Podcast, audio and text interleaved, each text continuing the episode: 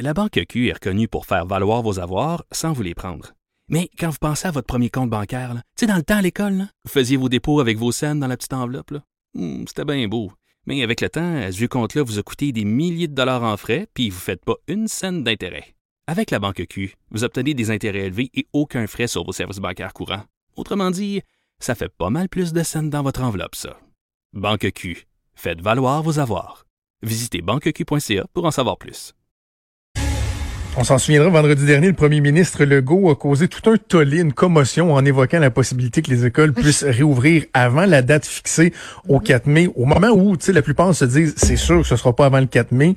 Euh, même certains se disaient, c'est certain qu'on retournera pas en classe avant Ah ouais, la fin de l'année scolaire. Et le premier ministre qui dit, ouais, peut-être euh, des scénarios pour ouvrir ça euh, avant. Et là, finalement, bon, devant le tollé, euh, il s'est il s'est ravisé. Mais on nous dit, Hop, on est en train lève la main, là.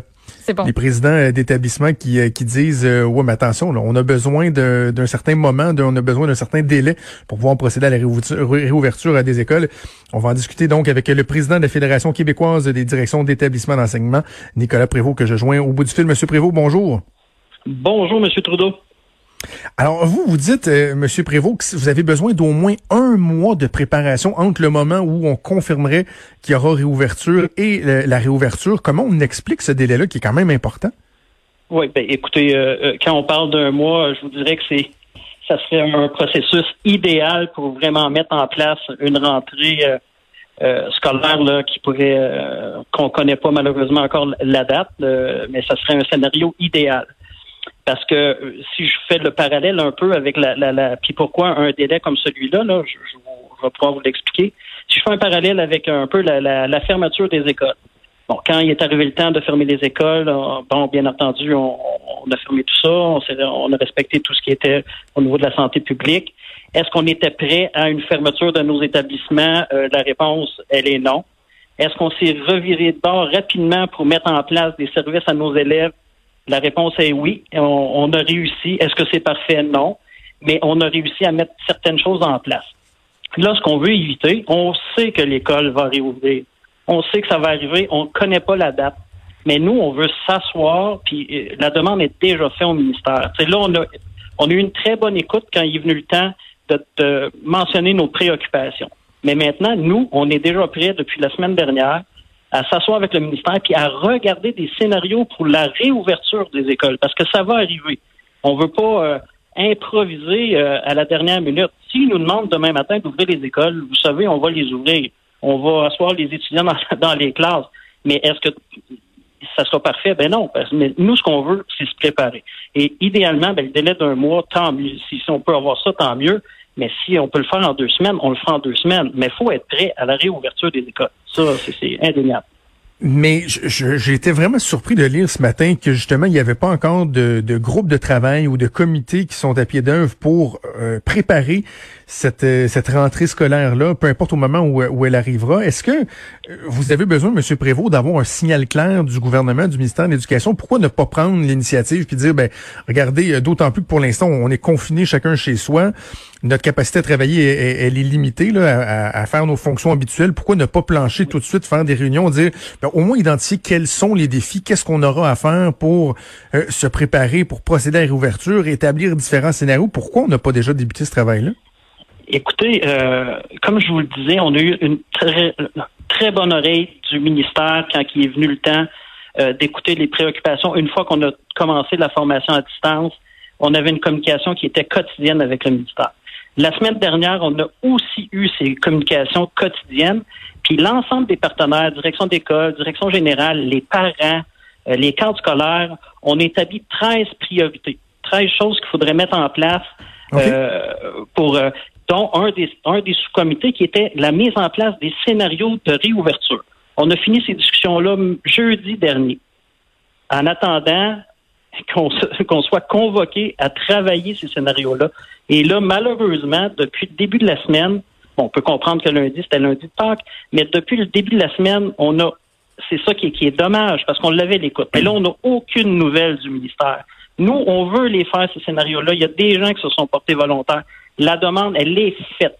Mais on n'a pas de réponse présentement. Puis on veut pas se retrouver sur l'ouverture des écoles en n'étant pas prêts, en n'ayant pas sécurisé nos parents. Vous savez, tout comme moi, que quand M. le Premier ministre a annoncé euh, une possible réouverture, euh, euh, les parents ont, oh, là, il, y a, y a de l'information à transférer aux parents. Il y a de la, il faut les sécuriser aussi pour leur dire comment on va organiser ce retour-là.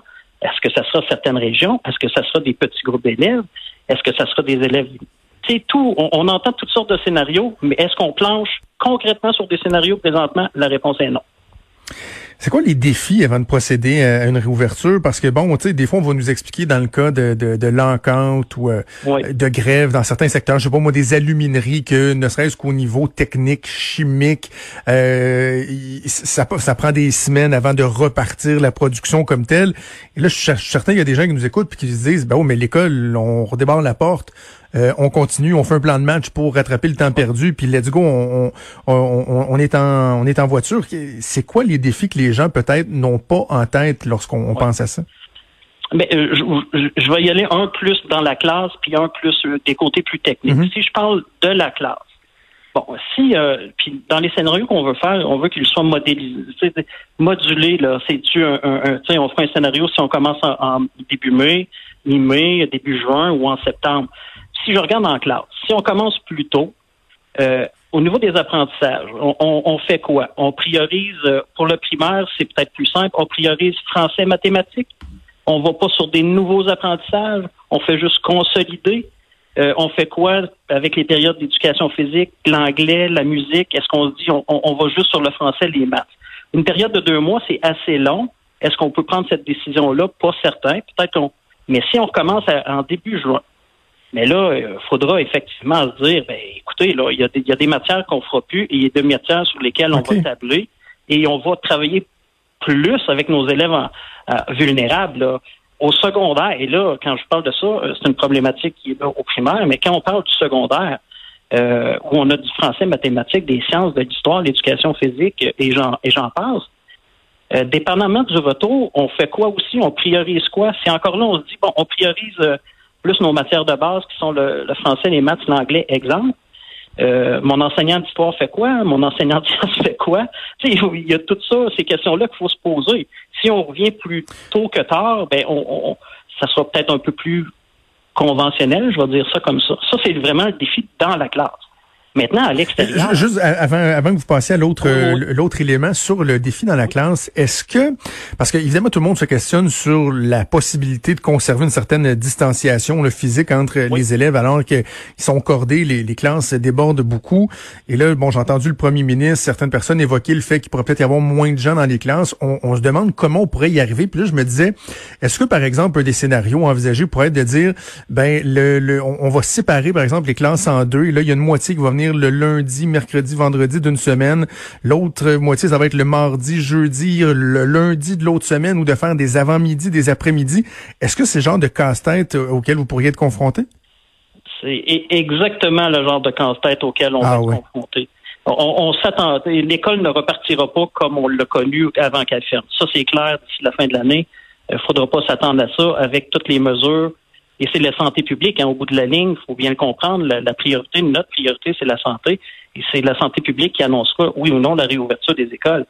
Mais là, on parle juste de classe, de plusieurs scénarios, effectivement, soit-tu des avant-midi, des après-midi? Pour nos plus grands, la notion de distanciation physique, c'est quelque chose de plus... Euh, ils vont le comprendre plus rapidement. Nos petits bouts de chou qui vont arriver de, de première année maternelle, deuxième année, mmh. qui n'auront pas vu des amis depuis... Euh, un mois, euh, avant d'établir une certaine routine, il faudra s'assurer qu'il n'y ait pas beaucoup d'élèves en classe, sinon on ne pourra pas y arriver. Puis là, on parle juste de l'aspect classe. On parle pas euh, quand les cloches vont sonner, puis on sera en transition, les pauses, les récréations. On fait, on organise ça comment? Euh, il y a beaucoup de choses. Juste ça, c'est juste au niveau de l'école. Et techniquement, sans, sans tout élaborer avec vous, mais ne serait-ce que le transport scolaire. La majorité de nos autobus arrivent pratiquement en même temps. Là, il faudra s'assurer d'une distanciation dans les autobus aussi, revoir les horaires des, chauffeurs pour euh, s'assurer que les autobus n'arrivent pas trop en même temps pour pas qu'il y ait trop de monde euh, qui arrivera en même temps pour pour éviter c'est ça ce qu'il y des, des, des euh, ça c'est et vous savez qu'au secondaire plus l'école est grosse plus la problématique sera écoutez les casiers au secondaire là faut organiser ça aussi là, pour pas que les gens soient prêts. D'où il y a toutes les, il y a toutes les situations particulières. C'est ça. Il y a toutes les situations particulières. Hein. Je pense, par exemple, euh, je vais parler de la notion d'immunosuppression, des enseignants, enseignantes qui sont immunosupprimés, ou des élèves qui eux-mêmes le sont, ou, euh, par exemple, on m'a parlé d'un cas dans mon entourage euh, d'un élève dont la mère est immunosupprimée. Donc, on a beau dire, ben oui, les enfants, ils vont être moins atteints, pourraient contribuer à une certaine immunité collective. Il reste qu'il y aura beaucoup, beaucoup, beaucoup de cas particuliers, de cas de figure qui vont représenter de grosses, grosses interrogations et des, des craintes fort importante.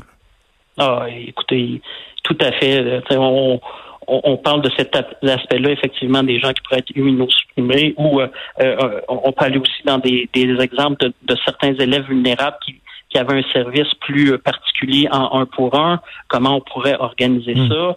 Est-ce que est-ce que l'âge, est-ce que certains enseignants ne pourront pas rentrer au travail parce qu'ils vont prioriser un groupe d'âge? Euh, bon, il y, a, tellement de choses. Et nous, le message qu'on voulait envoyer, puis comme je reviens sur la période d'un mois, là, euh, ça c'est dans un monde idéal. Le, message important qu'on veut lancer, c'est est-ce qu'on peut s'asseoir et est-ce qu'on peut les faire, ces scénarios-là, qu'ils soient concrets, qu'on puisse les informer la, la, population que avec le scénario X arrivera ça, le scénario Y arrivera ça, et le scénario Z arrivera ça pour qu'on soit prêt au retour de, ces élèves-là. Parce que, les, écoutez, les, possibilités là sont infinies sur les, scénarios qu'on entend présentement. OK. On va suivre ça d'après Nicolas Prévost, président de la Fédération québécoise des directions d'établissement d'enseignement. Merci de nous avons parlé. Ben, merci à vous, c'est très gentil. Bonne fin de journée. Merci, au revoir, bonne journée, Maude. je, pense que le point à retenir, en fait, deux points à retenir. Euh, c'est pas juste une question de purelle sais, parce que je disais dans l'article ce matin, il y a des aménagements à faire au niveau sanitaire, puis je me disais à moi-même, mais ouais, mais Christian, installez-en du, du purel partout. on comprend, euh, entrevue fort utile, je trouve, on comprend ben le casse-tête que ça va représenter. Et donc, l'autre élément à retenir, c'est que si vous pensez, euh, gens qui nous écoutez, que vous allez pouvoir comme, et je dis pas ça de façon péjorative, là, mais juste renvoyer les enfants à l'école et vous pouvoir retourner travailler, oubliez ça, là. Ça va être des demi-journées ça va être des euh, jours impairs, jours pairs. Monsieur euh, Prévost l'a bien dit, l'école telle qu'on l'a connue, on dit beaucoup, il y a plein de choses dans la société là qui telles qu'on le connaissait avant vont changer. L'école telle qu'on l'a connue, en tout cas pour au moins les prochains mois, c'est pas prochaines années, oubliez ça. Oubliez ça. C'est incroyable tout ce que moi j'avais pas pensé. Les pauses, l'arrivée en autobus. Hey il n'y a pas juste le dîner, t'as pas juste le moment où les élèves sont en classe puis il faut qu'ils apprennent quelque chose, puis justement, ben, sur quoi on mise avec le temps qui nous reste. Comme il disait, mon professeur de géographie, si on décide qu'on se concentre sur le français et les maths, euh, il va faire quoi? Il y a tellement de choses à penser que je comprends que ça peut pas se préparer durant la nuit. C'est impossible. Quel casse-tête pour, euh, pour les parents, mais pour les dirigeants de l'établissement, on comprend là, qui, qui devront apporter les réponses. Mais je pense aux parents et je fais jamais ça, mais je, vais télégraphier une entrevue que je veux faire au cours des prochains jours. Là, euh, on travaille là-dessus avec Mathieu Boulay. Il y a euh, quelqu'un qui m'a allumé sur un fait, sur un élément qui est vraiment préoccupant. Et je vais, je pense au choix que bien des parents et particulièrement des femmes auront à faire au cours des prochaines semaines, prochains mois par rapport à leurs ambitions, à leur développement professionnel versus la responsabilité parentale. Parce qu'il y a plein de personnes, tu en connais sûrement, j'en connais, qui en ce moment sont à la maison. Ils ont, mettons, un enfant, ils n'ont pas la chance d'avoir une gardienne ou d'avoir deux enfants qui jouent ensemble, mais doivent faire du télétravail, se sentent coupables parce que l'enfant est mis euh, de côté, essaie de s'organiser pendant la journée. là, qui vont se dire, OK, mais là, si effectivement, pendant un an, deux ans, là, il n'y a pas de retour à la normale, je fais quoi? Qui met sa carrière sur pause? Est-ce qu'on peut gager un petit deux piastres qu'il y aura davantage de femmes que d'hommes qui vont le faire? Donc, euh, je, je, je, suis très inquiet de ça. Et on travaille sur, sur une entrevue avec une, une personne euh, qui est fort éloquente en la matière au niveau de mm-hmm. l'entrepreneurship et du leadership au féminin euh, pour aborder ces questions-là au cours des prochains jours. Bougez pas, on fait une pause et on revient.